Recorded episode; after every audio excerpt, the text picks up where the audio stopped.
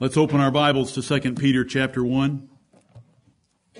For those that are listening to this sermon later, we have had read to us already this morning Psalm 15 in its entirety, Psalm 24 verses 1 through 6, and Matthew chapter 7 verses 13 through 27. Those three passages cross references to 2 Peter 1, 5 through 11 in that they give a description of the truly saved, of the truly righteous, of the children of God, of the citizens of Zion. 2 Peter chapter 1, I read to you verses 5 through 11. And beside this, giving all diligence, add to your faith virtue, and to virtue knowledge, and to knowledge temperance, and to temperance, patience, and to patience, godliness, and to godliness, brotherly kindness, and to brotherly kindness, charity. For if these things be in you and abound, they make you that ye shall neither be barren nor unfruitful in the knowledge of our Lord Jesus Christ. But he that lacketh these things is blind and cannot see afar off and hath forgotten that he was purged from his old sins. Wherefore the rather, brethren, give diligence to make your calling and election sure. For if ye do these things, ye shall never fall. For so an entrance shall be ministered unto you abundantly into the everlasting kingdom of our Lord and Savior, Jesus Christ. Amen and amen. amen. These are the words of the living God. This is divine revelation from heaven. And whether a person maintains the doctrine of election or not, it is taught in the Bible. This is one of those places that you can take others to show them that election is taught in the Bible. Some, when they first hear about election, ask the foolish question. Many times it's scornfully asked, how can I know I'm one of God's elect? If you think the Bible teaches election, then how can I know if I'm one of God's elect? Well, God plainly, clearly laid out exactly how you can know that you're one of God's elect. In your preparation last evening, you read the shortest passage, 1 Thessalonians chapter 1, verses 2 through 4.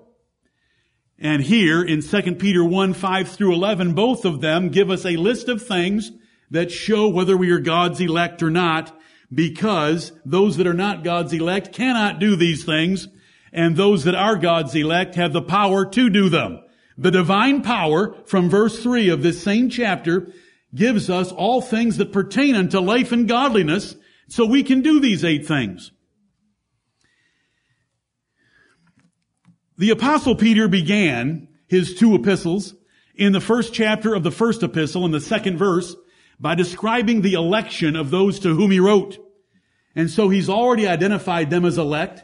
And since Paul had been their primary teacher anyway, and Paul teaches things like Romans chapter 8 and 9 and 11 and Ephesians 1 and 2 Timothy 1 and Titus 1, all of which describe election, these people were established in the doctrine of election. But Peter here is going to tell them that not only has God provided great measures for your spiritual success and victorious living in the first four verses, but you need to apply yourselves. You need to show all diligence in order to make your calling and your election sure. Right. The words and beside this opening up verse 5. They mean in addition to what has been said. In addition to that illustrious sentence that covers four verses, let me move on and make some additional points, is what the apostle Peter is writing us. That first sentence that covers the first four verses was a salutation and blessings, and it is very full.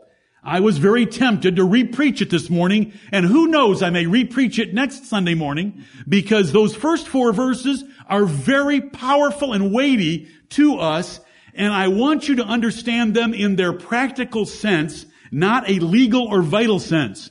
When it refers to partakers of the divine nature, that is something that you do. It is not something done for you. In other places, it is something done for you. But here it is something you put on because it is based on knowing the exceeding great and precious promises. But we're not going to do that this morning. We're going to move on to verses 5 through 11. That first sentence formed a crescendo of doctrine and duty, rising to a glorious climax of grace, whereby we have escaped the corruption that is in the world through lust. We become partakers of the divine nature. We have the power to do, and we may do, all things that pertain unto life and godliness. It's a wonderful passage. But let's go to verses 5 through 11. And beside this, giving all diligence. The matter, the subject that is in front of us deserves all diligence. Right. And this subject is whether you are God's elect or not. Whether God chose to save you or not. Whether God chose you in Christ Jesus before the world began or not. Whether God chose to write your name in the book of life before the world began or not. That is the matter of the passage. And the apostle does not start out with the matter and then give us the criteria. He starts out with the criteria, then explains the matter to which it applies. Giving all diligence. This matter, as has been stated in this pulpit already this morning, the question and the answer, am I one of the Lord's? Am I one of God's elect?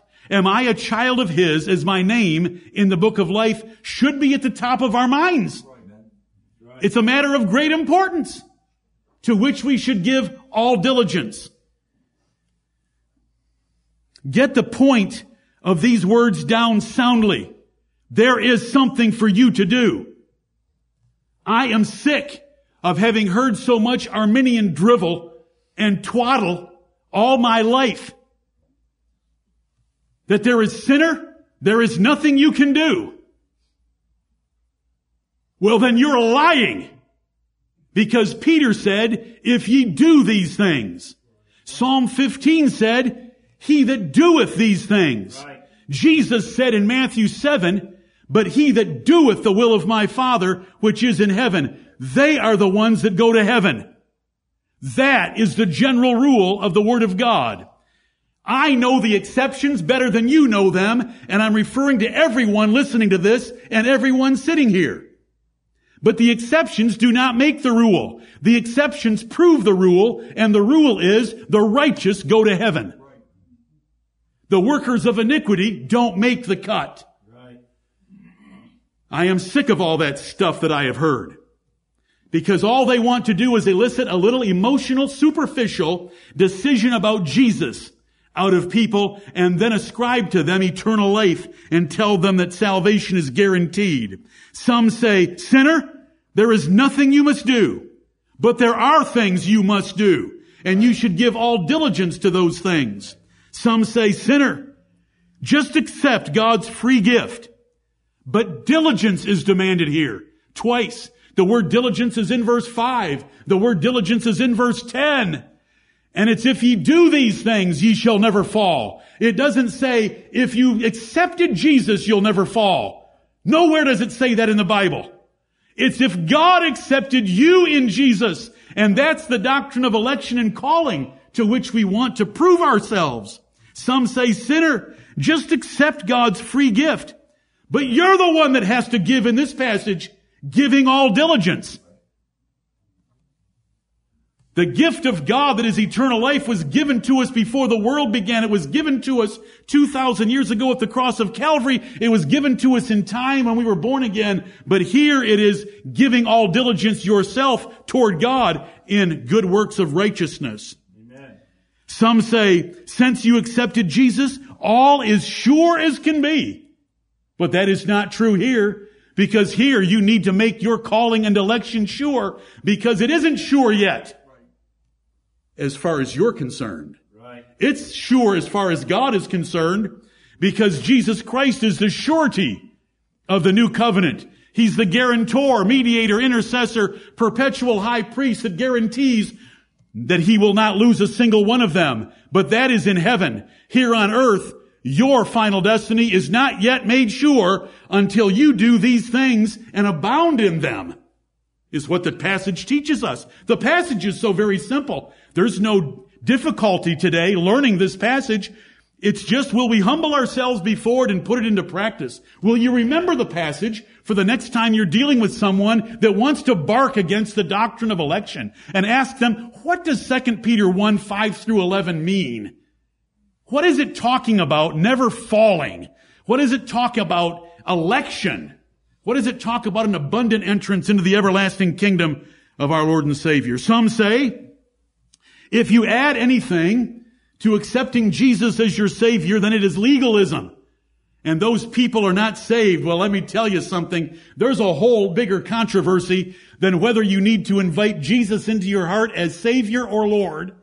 For those of you that do not even understand what I'm saying, I'm sorry for that. But you, they have watered down, the Arminian scheme of salvation has watered down what you need to say to get saved to where they're having a controversy about whether you should invite the Lord Jesus Christ into your heart or just Jesus your Savior into your heart.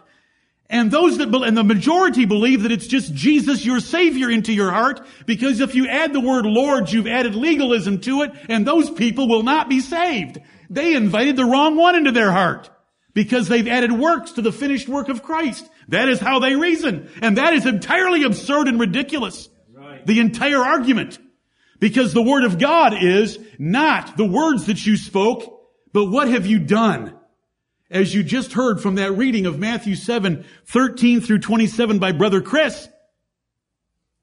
He that heareth these sayings of mine and doeth them is building his house upon a rock. And that house, brethren, is not your life in this world. That house is your life in the great day of judgment because that entire passage is the great day of judgment that is coming. Lord help us. They're so mixed up and confused. There has been such a watering down of doctrine we sound entirely crazy compared to them.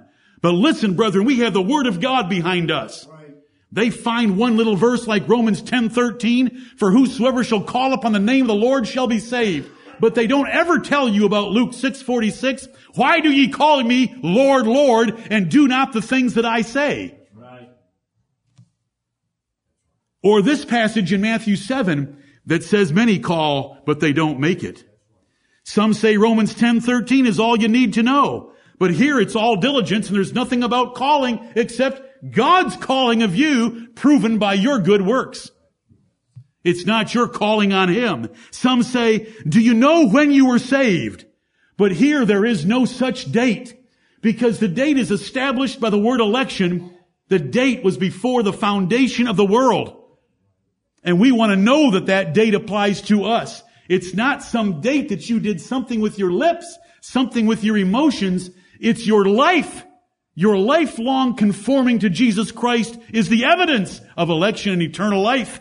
Do not let any man deceive you. Do not let the devil deceive you. Do not let your heart deceive you. It doesn't matter what you believe. It doesn't matter that once in a while you've got excited about a sermon because the Bible tells us that all kinds of ground spring up with joy, but they do not bear fruit. And this passage says if they don't bear fruit, in the best case, they are belly worshippers.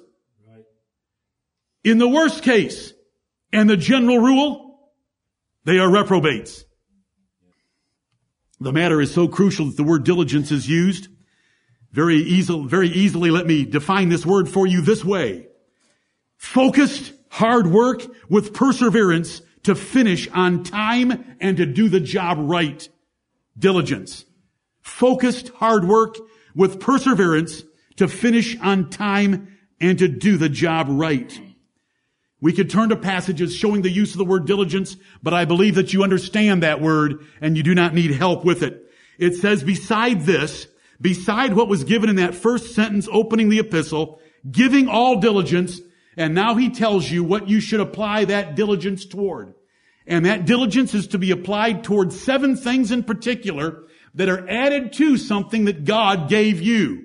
What God gave you was the foundation of faith by your regeneration. And that faith was described in the first verse of this chapter, where it says that we have obtained like precious faith with us meaning we have the faith along with the apostles of believing on God and the Lord Jesus Christ. And so we have been given that. Add to your faith virtue. But I don't want to leave this quite so quickly because we want to think about what real faith is in the Bible. But before we do that, eternal life, eternal life is God's gift to his elect. So it is of great importance that you prove to yourself that you are an elect person. If anyone ever asks you, how can I know that I'm one of God's elect? You should know about this passage. You should know these seven verses and you should understand them and be able to explain them. And I hope in a few minutes you'll be able to do so. I would like you to turn to 1 Thessalonians chapter 1 and see what it says there that you read last evening because it is the other place.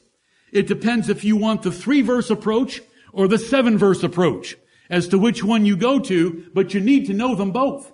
And if you mark your margins, you should write beside 2 Peter 1, 5 through 11, 1 Thessalonians 1, 2 through 4, and you should mark the margin beside 1 Thessalonians 1, 2 through 4 with 2 Peter 1, 5 through 11.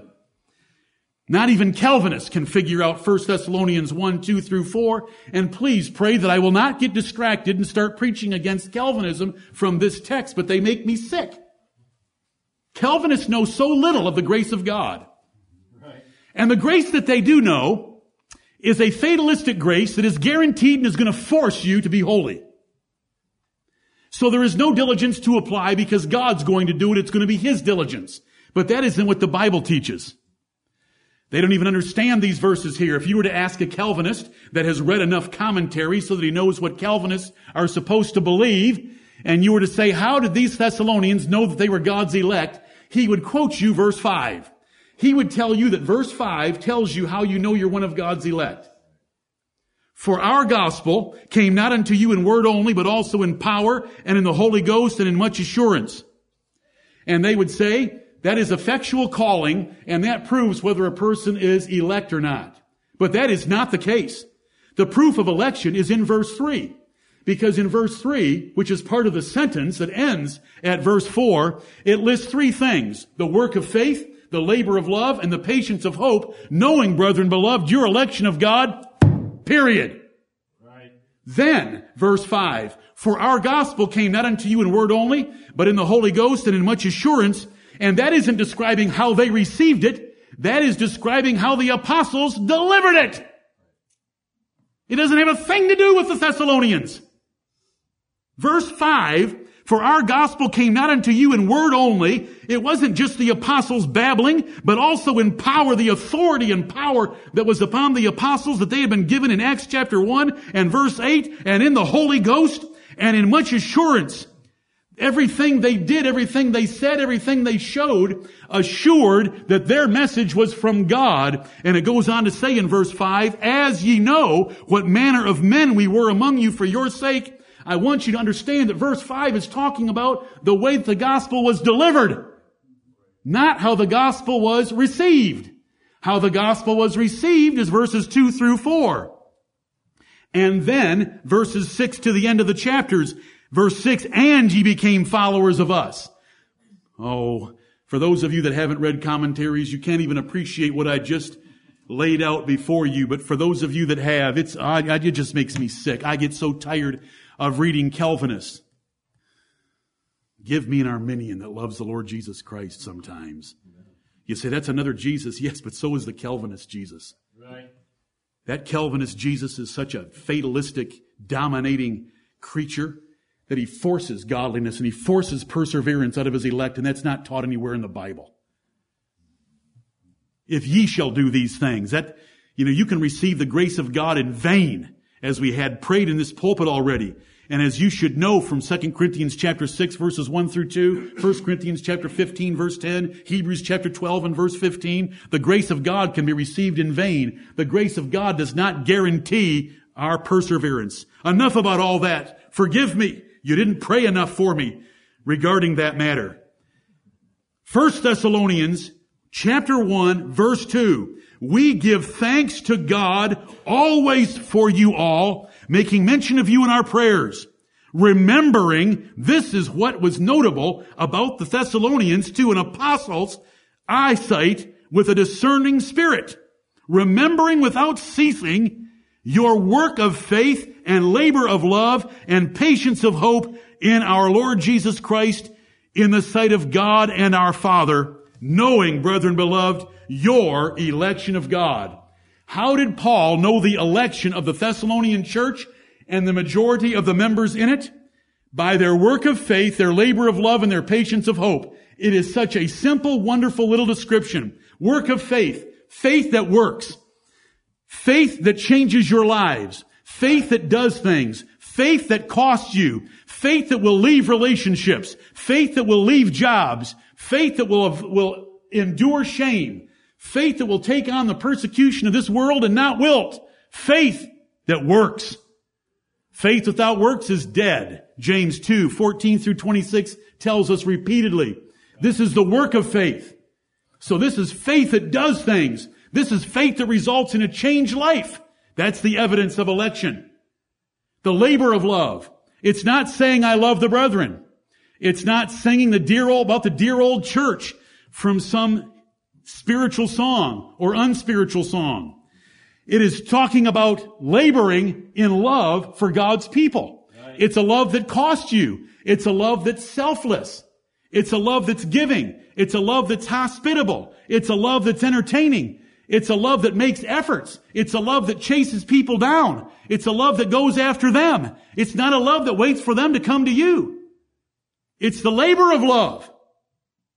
It's sacrificial. Oh, if you look at these three little combination phrases, they're powerful. They're weighty. They are the evidence of eternal life. They're the evidence of election, the work of faith, the labor of love, and the patience of hope. You have so much hope in the Lord Jesus Christ. You have such an expectation on being in heaven that nothing in this world can distract you or bother you. You cheerfully endure negative events, which is what patience means, because of your great hope of eternal glory. It changes your life. These Thessalonians were severely persecuted. It tells us that in both epistles, and it tells us that in Acts chapter 17, where we read about Paul visiting this city.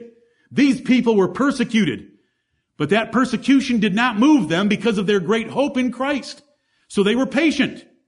They cheerfully endured the negative events that came in their lives if you shake and tremble and if you get moved and if you get worried and if things alarm you and you get all distraught about your life because some negative events happen, what is your problem?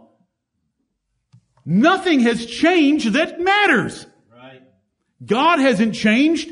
The Son of God sitting at His right hand hasn't changed. The Word of God hasn't changed. The sun's gonna come up tomorrow. The moon's gonna rise tonight. Nothing has changed. We're in prison. Nothing has changed. We're martyred. Nothing has changed. Except we get to be with the Lord. Forgive me Amen. for leaving out the good things that are happening. You know, the negative events that happen in your life are brought for a purpose for your perfection. So should we bring in the positive aspects of those things? But we're talking about the negative here. I got to leave this passage and we got to get back to 2 Peter 1. But I want you to know there's two passages of scripture that you should know well and you should be able to share with others. First of all, to show them that there is election in the Bible. Second of all, how they can know that they're one of God's elect. I love the Word of God and the truth that He has shown us. Amen. Do you understand that in the 2,000 year history of the so-called Christian church, there are, is an, a, there's a ditch called Arminianism or Pelagianism or semi-Pelagianism, and there is a ditch called Augustinianism or Calvinism. Those two ditches, we go down the center of the road between them and we don't go into either one. Amen. They accuse each other of being, being either fatalists or humanists because they cannot reconcile the responsibility of man with the sovereignty of God, and the Lord's shown us how to do both. Amen. Is God sovereign in our salvation? Oh, Absolutely, He chose us in Christ before the world began. Does that mean that we can live any way we want to? No Not a chance. But all the things that the New Testament tells us that we ought to be doing, are they conditions for eternal life? Are they instruments for eternal life? Are they the means of eternal life? No, no, and no. They are the evidences and proofs and assurances of eternal life. We maximize the sovereignty of God and the responsibility of man. Do you understand that? Amen. And they can't because they're in both ditches. It is by the grace of God. Right. It is a shame when we can't be as thankful as we could be or should be because you haven't read widely enough to know about those two ditches and how deep they are and that wars have been fought in Europe over those ditches. Mm-hmm.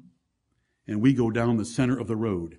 Salvation is of the Lord and we absolutely and fully believe it. In four phases, there is no involvement by us whatsoever. It is all of God through Christ Jesus our Lord.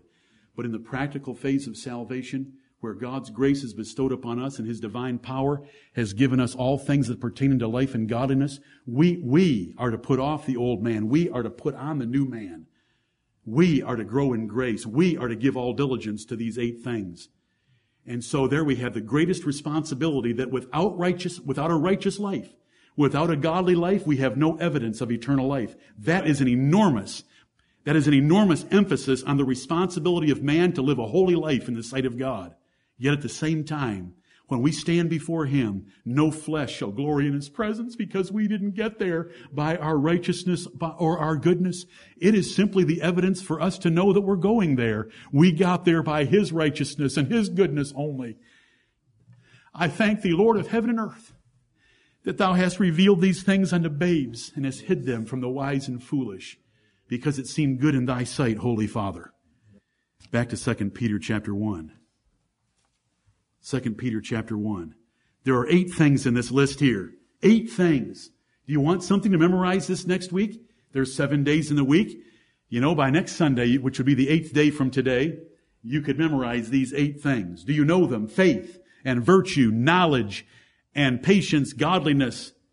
Uh, temperance is in there. Let's look at it. Faith, virtue, knowledge, temperance, patience, godliness, brotherly kindness, and charity. There's eight things. We want to, we want to know them and we want to see them build on each other. There are eight things that you are to do to be fruitful. Sometimes when you read in the Bible the word fruit, you wonder what does that mean? When it says more fruit or much fruit, what does it mean? Well, here are eight things that are specifically defined as fruit for a Christian's life. That if you really know Jesus Christ, these eight things will flow out of your life. They will be in you and they will abound. They won't barely be in you. You won't have to think, when was the last time I showed a brother some kindness? You know, if it's family and if it's a friend, it doesn't count. But when I showed a brother, because he's a, a fellow member of the church, he's a fellow believer in Christ, when was the last time I showed him an act, a service, a costly investment of kindness? Oh, when, when, when, when? See, it should abound. You shouldn't have to think. It should be part of your life. Our lives are not our own. Our lives are the Lord's and our lives are each other's. And anyone that's and anyone that's sitting here thinking, yes, I wish everyone was showing that to me, I can promise you that your name is not in the book of life. Because the only thought of those that are in Christ Jesus are like Christ Jesus, and that is they want to give more to others. They don't want to receive more. It never crosses their mind to receive more. They want to give more.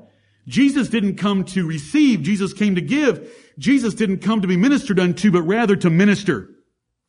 If these things abound, these eight things that are listed, it proves that a man is fruitful in the knowledge of Jesus Christ. Right. If these things are missing, then you are at best carnally minded Christian, barely squeaking into heaven, and at worst, in the general rule of things, you're reprobate and you'll never see heaven. It's that simple. That's what Jesus said. Not everyone that saith unto me, Lord, Lord, shall enter into the kingdom of heaven, but he that doeth the will of my Father which is in heaven. Therefore, great diligence ought to be used on these eight things. For the real evidence of eternal life, for assurance, for confidence that you're going to heaven, these eight things are what the Bible tells us. This is God's Word. Listen, the only reason we know about hell is because the Bible tells us. The only reason we know about heaven is because the Bible tells us. The only way that we can know that we are going to heaven is what the Bible tells us.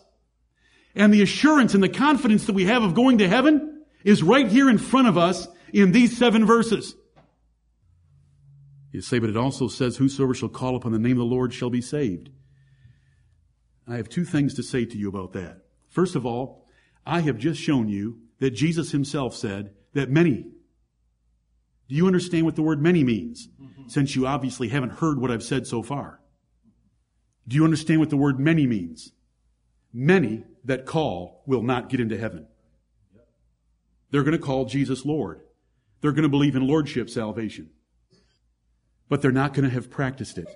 Because when it says, whosoever shall call upon the name of the Lord, there is included in that calling a changed life. Because therefore, if any man be in Christ, he is a new creature. Old things are passed away. Behold, all things are become new. Amen. That little calling that Arminians put all the emphasis on, that is not going to get you into heaven. It is a changed life that is the evidence of being saved. Lord, help us. Add to your faith. The faith here is total confidence and trust in God and His promises, including His Son Jesus Christ so much that you reject all doubts to zealously obey God's commands, regardless of difficulty or opposition. That's faith. Abraham had faith. Abraham knew that he was reproductively dead. Sarah was reproductively dead. And because God had said you're going to have a son by Sarah, he believed it and was strong in faith, giving glory to God. He didn't question the difficulties in the matter. That melancholy curse that suggests difficulties, that's from the devil in your sinful flesh. Throw it all away and trust God. Are you willing to jump over a gunwale of a ship and walk on water to Jesus Christ? That's what we should be able to do, and you don't think about how water has never held up anyone before unless it was frozen. You just get over the gunwale of the ship and walk to the Lord Jesus Christ. It's faith that believes God's promises and it results in a changed life. It's willing to only marry in the Lord. It's willing to submit to a pagan boss. It's willing to go to a little congregation of saints in a city like Thessalonica and suffer the loss of all things. It is willing to go to the stake. It's faith that works. Hebrews 11 is just full of the work of faith. Because in each case it says, by faith, Abraham, then what does it say? He went and did something. If it even mentions the word belief, it's that he believes something God said, and then he went and acted upon that belief of what God said. Faith, godly faith, produces fruit and good works for God's glory. Like Abraham, offering his son Isaac on the altar, like Rahab the harlot, lying to the magistrates of her city to preserve the spies of God's church. Faith. But let's add to this faith. We've talked enough about faith. We want to get into this passage before us. Add to your faith virtue. What is virtue? The few uses of it in the Bible you know apply to the virtuous woman in Proverbs 31 and verse 10 and Proverbs chapter 12 and verse 4. Virtuous woman is described there. You know, the virtuous woman is so good, so noble, so right. She always chooses the moral high ground. She is so diligent, so faithful. The heart of her husband doth safely trust in her because he will have no need of spoil because she will never violate his confidence in her. She is of, here's the definition of virtue. She is of noble strength, noble strength, and moral purity to do good and right at all times, like the virtuous woman of Proverbs 31, whose husband trusted her in all things. Ruth was called a virtuous woman by Boaz because she had that reputation when she came back to the city of, or village of Bethlehem. This noble character trait takes only the high road in all moral matters. It never compromises. It never cheats. It never tends toward cheating. It doesn't favor family. It doesn't favor self. It doesn't favor finances. It just does what is right because it's virtue. This noble character trait is goodness in a person. Ephesians chapter 5 and verse 9 lists three other fruits of the Spirit and one of them is goodness. God gave you all the means for virtue in life by His divine power. Look at verse 3 according as his divine power hath given unto us all things that pertain unto life and godliness through the knowledge of him that hath called us to glory and virtue. Moral, moral character of a prince of God. Noble purity of a prince of God. You choose and you do what is right. You think what is right. Your thoughts are good. Your thoughts are holy. Your speech is good. Your speech is holy. Your conduct is good and holy. Lord, help us to be virtuous. Once you believe God and His Word, which is faith, the next thing you should do is conform your life to Him, which is the first step of virtue. Being goodness, noble purity, noble goodness, prince-like, princess-like qualities where the king that's involved is God Himself. And to virtue, knowledge. Now we have had knowledge emphasized in this epistle so many times. It's in verse 2, it's in verse 3, it's in verse 5, it's in verse 6, it's in verse 8. But because it's in verse 8 that this knowledge causes us to be fruitful in that knowledge of verse 8, we understand the emphasis of this knowledge that though it includes the knowledge of God and our Savior Jesus Christ, the emphasis is knowing the will of God. It is learning the will of God. Holding your hand at 2 Peter 1, look at Philippians chapter 1. Philippians chapter 1 for you to see a cross-reference passage that is useful for this word knowledge. This knowledge is one of the building blocks up to a life that proves election. And it starts with faith, which is what God gives us in the beginning to believe. Then we add to that virtue, noble character and moral purity. And then we add to that knowledge. And the knowledge that's to be emphasized here is knowing God's will. Because this knowledge leads to not being fruitful in the knowledge of the Lord Jesus Christ in verse 8. So there's a distinction made there. Or it would be redundant, repetitive, and kind of nonsensical. It includes that, knowing God and the Lord Jesus Christ, but it, we want to know more than just about them. We want to know what they want from our lives. And here's a good passage. Philippians 1 9. And this I pray, that your love may abound yet more and more in knowledge. There's that wonderful word. And in all judgment, that ye may approve things that are excellent. Notice what this knowledge does. That ye may approve things that are excellent, that ye may be sincere and without offense till the day of Christ, being filled with the fruits of righteousness, which are by Jesus Christ unto the glory and praise of God. That's what we want. That's the knowledge that we want to add to our virtue, which we've added to our faith. It's the knowledge of what does God want in our life so that we can approve things that are excellent and that we can be sincere and without offense. Let's keep going. Verse 6. And to knowledge, let's add temperance. This is the fourth thing. Faith, virtue, knowledge, temperance. Temperance is self-discipline and self-control to rule your body and passions in order to avoid those lusts of the flesh and eyes that lead us to sin against the Lord. Look at Titus chapter 2. It's not far away. Verses 11 and 12. Titus chapter 2. We want the word temperance. What does it mean to be temperate? You know, the temperance movement has basically ruined the word for us. The temperance movement was all those little old ladies from the second half of the 19th century that made war against the beer and wine industry. They called it the temperance movement. What they meant by temperance was total abstinence. You couldn't touch a drop. Teetotalers is a word that came up, but that's not what temperance means. Right. Temperance just means a disciplined, appropriate, moderate use of something. Titus chapter 2 verse 11, for the grace of God that bringeth salvation hath appeared to all men, teaching us that, denying ungodliness and worldly lusts, we should live soberly, righteously, and godly in this present world. Denying. Temperance is a, is a word that denies you what you want to do. Because you only do what you should do. It limits the use of anything. In the Bible, temperance often intends alcohol, food, sex, sleep, and other sins of the body. But temperance also includes moods, speech, impulse buying, haste, thoughts, OCD problems, you know, all those things that get out of control, we are to control every part of our lives so we don't get twisted out of shape. Because godliness is a disciplined approach to life. We're supposed to exercise ourselves into godliness. We want to have structure. We want to have discipline. We want to do what is right. We want to have in place rules for doing what is right. That's temperance. Once you know the will of God for your life, you need the discipline to obey it. Once you believe God, then you need to reach to conforming yourself virtuously to be like God. You want to add knowledge, which is knowing the will of God. Then you need temperance in order to be able to do what you learn is the will of God. Because it takes that self-discipline in order to do it. The fifth one is patience. Cheerful enduring negative events in life to remain calm and committed to the course of action prescribed by God for you. Those that know Christ Count it all joy when they fall into divers temptations. James 1, 2 through 4.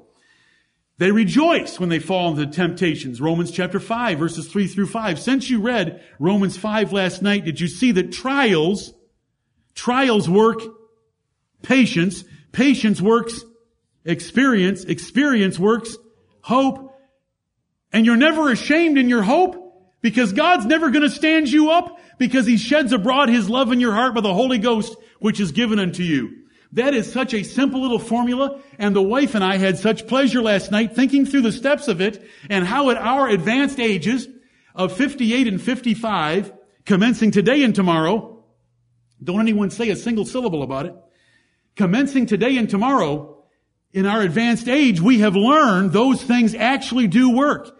Trials are bad events that take place.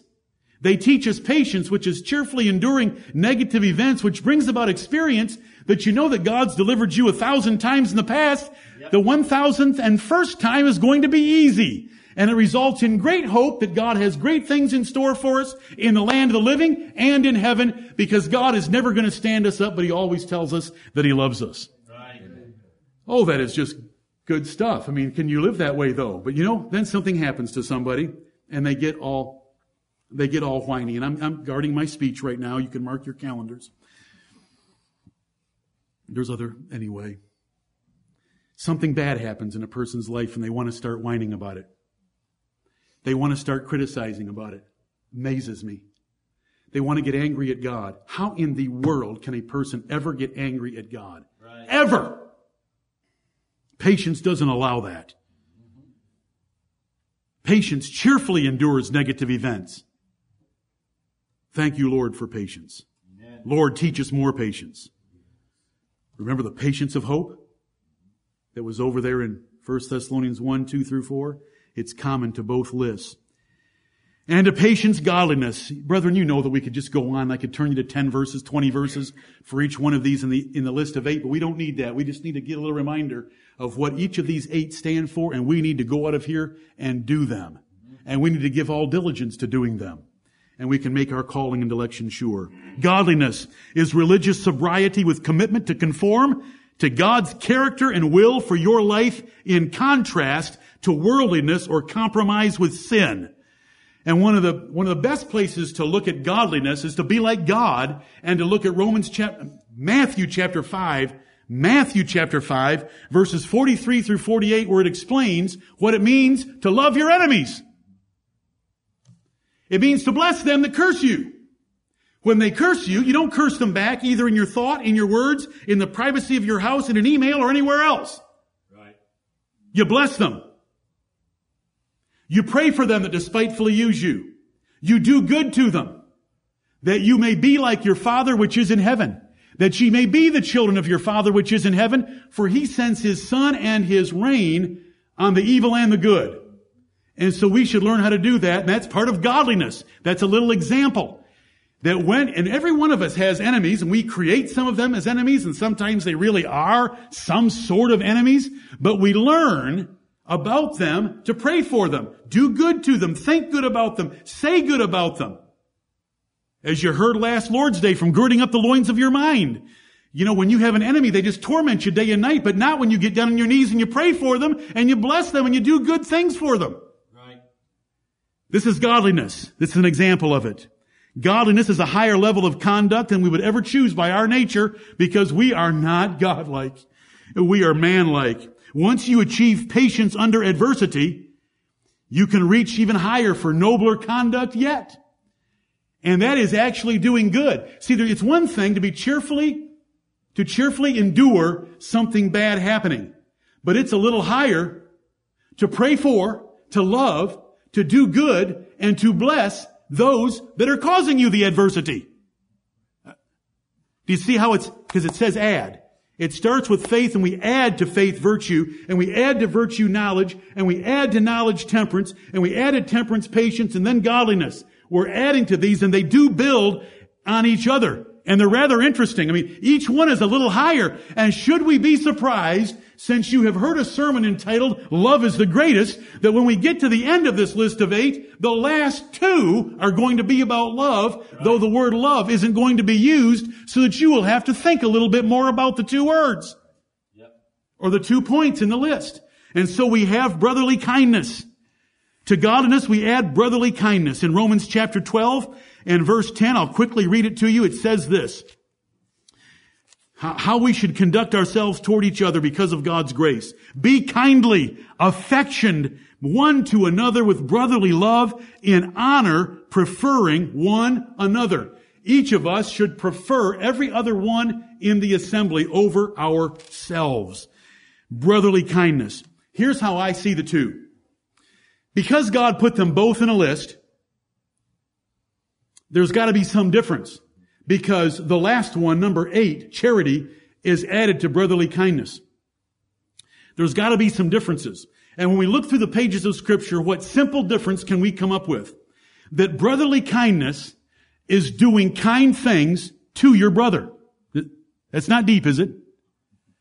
Brotherly kindness is doing kind things to your brethren because they're Christ's for no other reason. This doesn't count family. This doesn't count friends. This counts brethren that are in Christ Jesus. You do kind things toward them. You visit them, you clothe them, you give them gifts, you give them water when they're thirsty, you give them food when they're hungry, when they're sick, you visit them and so forth as it's described in Matthew chapter 25. And you know, there are so many cross references that we could use to show that this is the doctrine of scripture. Right. Because Matthew 25 says the sheep on his right hand are those that do acts of kindness. And why do they do them? Because they're doing them to one of the least of Jesus Christ's little ones. So brotherly kindness is positive love. The positive aspects of love. Of you reaching out and doing something for someone else. You thinking of who needs, who needs something that I could go do for them. It's doing for someone. It's acts of kindness. That's why it's called brotherly kindness. Charity is the other side of love, and that is bearing up with them offending you, which is really the highest measure of love. I mean, to send someone a card and a verse, to text them a Bible verse in the morning and say, I'm praying for you, those are all acts of brotherly kindness and they're good. But when that brother says something mean about you, then says something mean to you, and you bless him and forgive him and forget about it and love him and pray for him even more than you had prayed before he did those things, that is real charity. And when we look at 1 Corinthians chapter 13 verses 4 through 7, those 15 phrases there, are a great number of them, are the negative aspect of love. The hardest part of love is suffering a long time with someone who makes you suffer. It's believing all things when you don't want to believe. You want to believe something negative about them because what they just did looks negative. But you believe all things. And if you can't believe it, you hope all things. It thinketh no evil, even though they've done something that looks evil. It is not easily provoked. See, those are all the negative aspects of life. I'm not easily provoked. I grow thick skin, especially when I'm around you. Because I love you. I'm showing you charity. I want you to think through these words with me. The list does not surprise me that when we get to the end, it's going to be about love. Because love is the real mark of a disciple of Jesus Christ. It's the greatest grace and measure in the Bible. The devils are full of faith, but the devils don't have love. Right. Love is Christ. It's the commandment that was given to us from the beginning. Let us learn to love one another in these two ways. Brotherly kindness, the positive aspect of things we do for others, and charity, that we allow them to do things to us, and it does not disturb our equilibrium or our affection for them, but we maintain our unity and overlook them, and we forbear them, and we forgive them, and we do not bear grudges and we do not hold bitterness and all those commandments of the scriptures are wrapped up in this word charity and we provide for them whenever they need help. And so we have eight things and it says in verse eight, for if these things be in you, for if these things be in you, God hasn't guaranteed these things in you. God has given you the strength to do these things. And you should be giving all diligence to these eight things. For if these things be in you, and abound. Are these eight things in your life? Are they abounding in your life? Do you have to stop and think about when you did one of these things? Or do these eight things guide your whole life?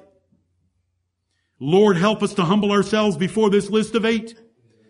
For if these things be in you, if these things be in you, it doesn't say if Jesus died for you.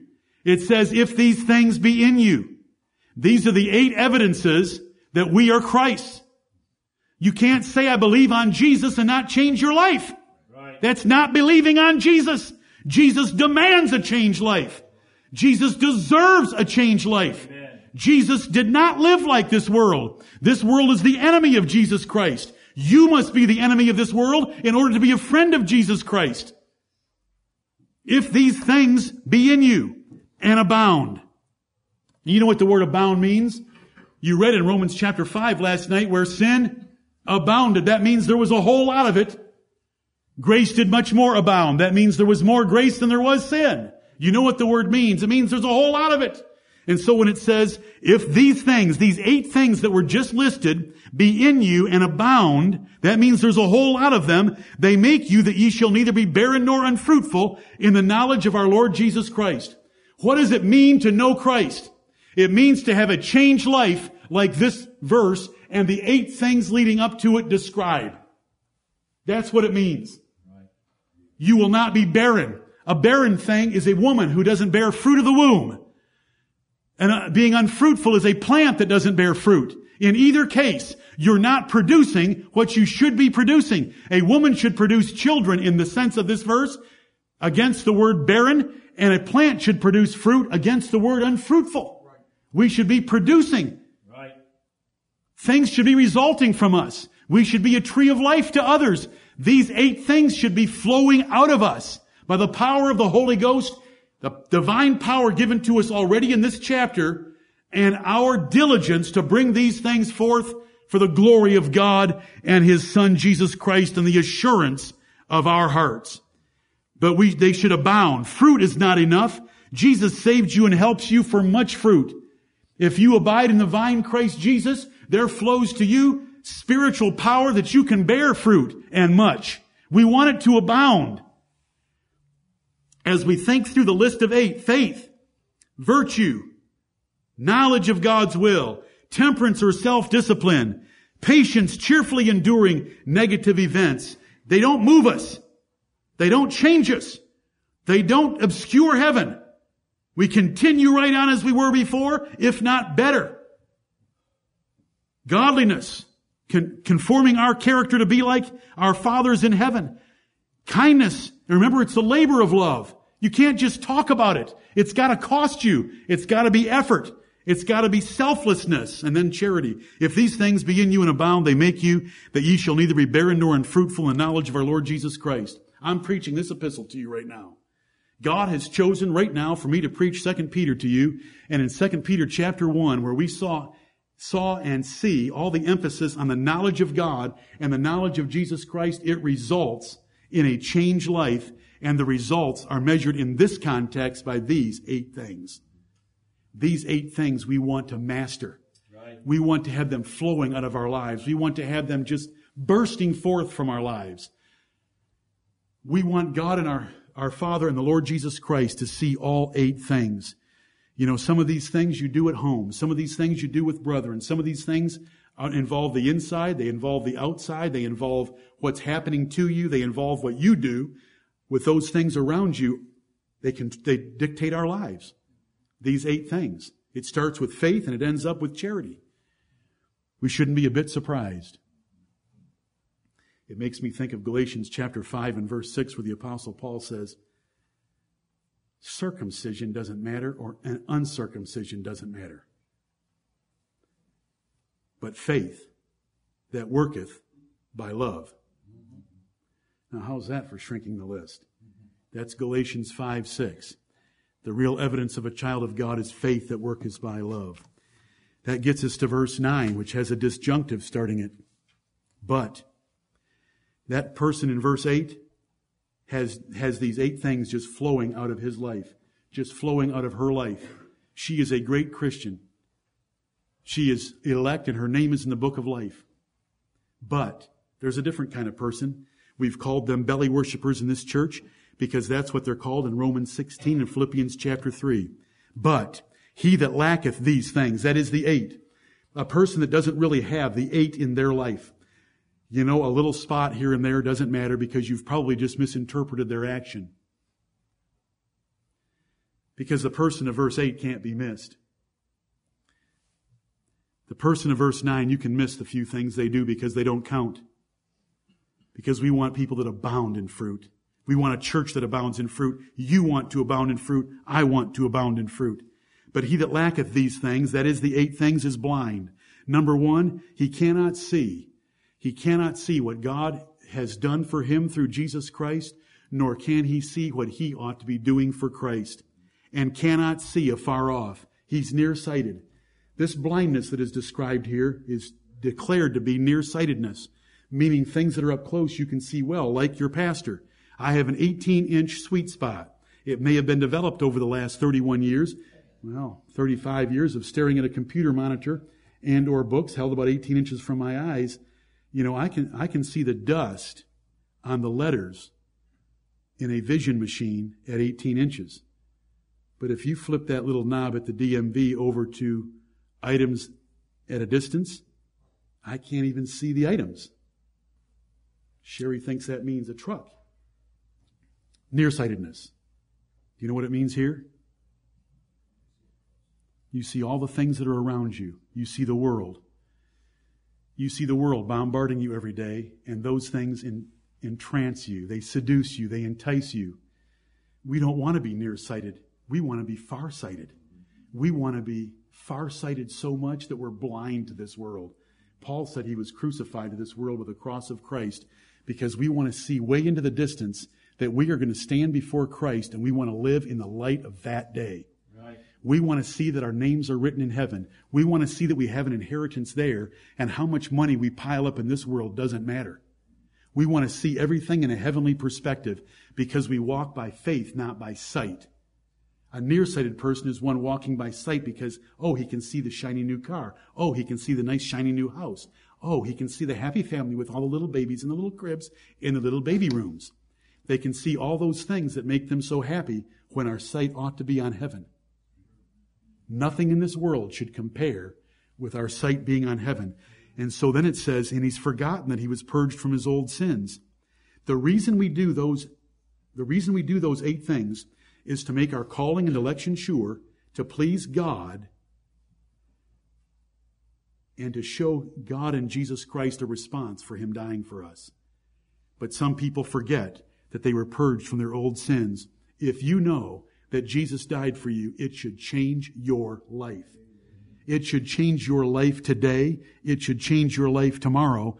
And that is why we have to come together and think about Jesus dying for us and purging us from our old sins so that we can go out of here recommitted to doing these eight things and not being blind and not being nearsighted and not forgetting that we have been purged from our old sins. You know, if you're living for the world, if you're living a casual Christian existence, if you're just bouncing around in your Christian faith and you can take it or leave it and you, you yap the yap when you need to yap the yap and you do the talking but you don't really do the walking, you know, if you were ever purged from your old sins, and there's no evidence that you ever were, but if you were, you have forgotten about it. You're blind and you're nearsighted. May God forgive you. The general rule is that you're a reprobate and you have no interest in Christ. Wherefore, the rather. Wherefore is drawing an intermediate conclusion. Wherefore? Since we've got those two contrasts of verse 8 and verse 9, verse 8, the fruitful man that does the eight things, verse 9, the man that doesn't do the eight things, wherefore the rather, there's, the rather, one of these things is our choice, and we don't want to do the other. Wherefore the rather, brethren, give diligence. He's jumping back and grabbing verse 5 again. Give diligence that you are in verse 8 and not in verse 9. Wherefore the rather, brethren, don't be like verse 9, but be like verse 8. Give diligence to make your calling and election sure. For if ye do these things, ye shall never fall. Aren't those some of the sweetest words you would want to read in the Bible? If you do these things, ye shall never fall. That is not the falling of Galatians 5, 4, where it says you can fall from grace. That is falling from the knowledge of grace in Galatians 5, 4. This is actually falling from grace. This is actually falling out of God's elective plan. This is God, this is falling out of the book of life. This is falling out of heaven. This is falling all the way to hell. If ye do these things, ye shall never fall. We don't earn our way into heaven, and I have not taught that today, not even 1%. But when it comes to making your calling and election sure to you, not to God, it is sure because of the surety named Jesus Christ. But it's sure to you if you do these things. These things are not what natural men do. And when they abound, you can be certain natural men don't do them. And so we want these eight things abounding in our lives. We want faith that works and love that labors and hope that bears cheerfully negative events in our lives. We want to be temperate. We want to be patient. We want to have godliness. We want to love our enemies. We want to be like our Father which is in heaven. And if these things be in you and if you do these things, ye shall never fall. I love this terminology. This isn't my terminology. This is God's. Right. There's nothing you can do, sinner. You want to bet? The text says, if ye do these things, ye shall never fall. Because we understand by rightly dividing the word of God that it is only describing evidence here. Evidence, evidence, evidence. Meaning the product or the result of the salvation God's already bestowed upon us. And He bestowed that salvation in full sovereign grace, freely through Christ Jesus our Lord. Can you know how many people have been told in our nation right now that they are on their way to heaven and they cannot fall out of heaven because they invited Jesus into their heart at some point in their life? Do you know how many out of the 320 million? It's an unbelievably large number. And it's ridiculous. That is not taught in the Bible. Even the apostle Paul, when he got to the end of his life, he did not say, I know that there is a crown of righteousness laid up for me because I invited Jesus into my heart on the road to Damascus. He said, because I have fought a good fight, I have kept the faith, and I have finished my course. Right.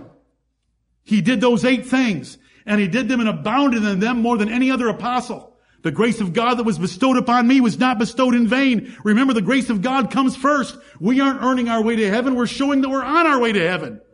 Psalm 15 wasn't showing who gets to earn their way to heaven, but the character traits of those that will be in heaven. The Bible is wonderful when we understand it the way that God has shown it to us. I wish you could all appreciate it that we maximize the sovereignty and glory of God and we maximize the responsibility of man. Right. You cannot walk out of hearing a sermon in our church and think that you're just part of God's elect and that just does it all for you. We, we want to walk out of our services and be pressed and convicted and concerned to give all diligence to make our calling and election sure. Amen. If ye do these things, ye shall never fall. If ye do these things, ye shall never fall. David, do you remember when we used to be confronted from the pulpit at Bob Jones University? If you don't know, if you don't know that you would go to heaven if you were to walk out of here and be hit by an automobile, raise your hand. And we had to make a decision. Am I going to lie and keep my hand down? Or am I going to raise my hand and have one of these overly zealous soul winners come after me? Oh. Anybody else remember the, per- I hated it. They just did it to us all the time. So you had to make a decision. Am I going to lie and keep my hand down? Because Lord, this is, this is how I used to word it. Lord, if I'm going to heaven based on that little decision I made about Jesus when I was three years old, Lord, I know the way that I've lived between three and 19 here at Bob Jones. I just don't know that that decision at three is going to cut it. Lord, when I think about your greatness and your glory, and I was learning about the greatness and glory not because of what Bob Jones taught, but because of what books they had in their rare book room, I was learning about the greatness and glory of God. And this is the way I put it to myself. I said, uh, Lord, I don't believe that what I did at three caused you to bend over and write my name in the book of life. So there I sat. I'm being hammered. If I was to walk out of this place and be hit by a car right now, would I go to heaven or not? And I'm thinking back to a little decision I made when I was three years old, inviting Jesus into my heart, whatever that means, because it's not taught in the Bible. But it's, anyway, it's commonly done. Lord, I don't believe my name's in the book of life. Because if my name's in the book of life by what I did, and what I did was what I did at three, no way. No way. Then you hear about God's sovereign grace that He wrote our names in the book of life before the foundation of the world. And listen, I'd like to jump over this pulpit. There was a time, maybe. It's not now. That is so exciting news. And some of you, when you have shared your testimonies with me, I'm thinking of you, Esther. Not, I'm Esther Crosby in front of Esther Carnell. I'm thinking when you shared that testimony with me in my living room, I'd pay good money to hear those words out of you again. To hear the sovereignty of God. Do you know that most people hate the sovereignty of God and they hate the doctrine of election because they think that if their eternal destiny was in God's hand, that makes them fearful. Mm-hmm. They want their eternal destiny in their hands. And when I was thinking of my eternal destiny being in my hands as a three year old, and then how I had lived, well, let's not say from three to 19, let's say from 13 to 19. Lord, have mercy. But then you hear about our names being written in the book of life, and you're given passages of scripture like this.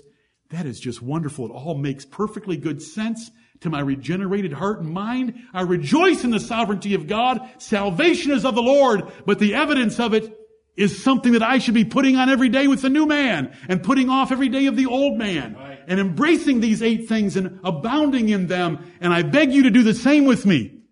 Let's make our calling and election sure so when the day comes and I'm holding your hands, if you'll let me or you'll want me, I won't be there if you don't. And I'm looking in your eyes I can assure you of eternal life, of the evidence that you have by the meritorious work of one only, and that is the Lord Jesus Christ. Because those days are coming, and they're coming for us rapidly. Let's make our calling and election sure. Verse 11, for so. For is a conjunctive tying these two verses together. So is an adverb, meaning in the way that was just described in verse 10. For, by doing these things, an entrance shall be ministered unto you abundantly into the everlasting kingdom of our Lord and Savior Jesus Christ. Look at that word entrance. We, we love the word entrance. How do I get into heaven? The word entrance. It tells you right here in this 11th verse. For so an entrance shall be ministered unto you. Who's going to minister it to you? How do the elect get to heaven? They're carried there by the angels because the angels are our ministers and it's going to be ministered unto you Barely. Squeakily. Scarcely. No. Abundantly. How do we get there abundantly? By having abounding fruit in our lives that show for sure that we are God's elect and we've been called by His grace.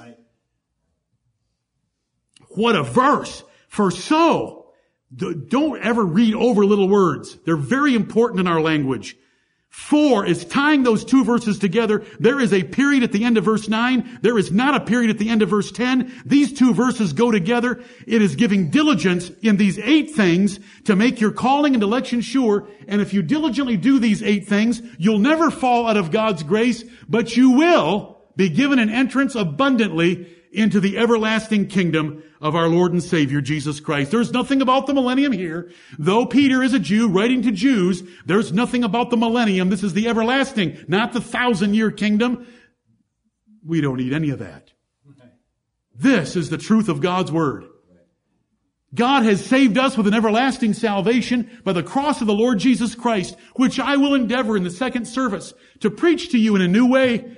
But it'll be the old, old story about the cross of our Lord Jesus Christ and we will commune with him. But then let us rise and show that we know the Christ, the risen, reigning, and returning Christ, and do these eight things and do them abundantly and have them abound in our lives. And there will be an entrance ministered unto you by your servants into the everlasting kingdom of our Lord Jesus Christ. Not everyone that saith, Lord, Lord, shall enter. But this verse says an entrance shall be ministered. Because it's not the talk. It's those who walk the eight things of this passage. Except a man be born again, he cannot enter. How do we know that we've been born again? By doing these eight things in this passage. In no wise shall anything enter in that defileth. How do we know that we no longer are defiled in the sight of God? By doing these eight things are the evidence that we are no longer defiled. Blessed are they that do his commandments. They will have a right to enter in. Revelation 22, 14. The Bible ends with blessed are they that keep his commandments. They will have a right to enter in. The right is not earned. The right is not the instrument. The right is not the means. I mean, by our good works. It is the evidence and the assurance and confidence. for our souls. O brethren, enter thou into the joy of thy Lord would be an abundant entrance into heaven. And it's coming for those that do these eight things when the Father and the Lord Jesus Christ are going to say, come, come, inherit the kingdom prepared for you from the foundation of the world. Salvation is all of God's grace through Jesus Christ our Lord. But our assurance, confidence, and evidence of it, and to make it sure to ourselves, since we weren't there before the foundation of the world, to know that our names are written in the book of life, is to do these eight things and have them abound in our lives. This is the Word of God given to us today from God Himself by His Holy Spirit through reading it, giving the sense. It's easy to understand for all of you. Now let us, by the grace and divine power of the risen Christ, bring these things to bear in our lives. Right. May Jesus Christ be praised. Amen.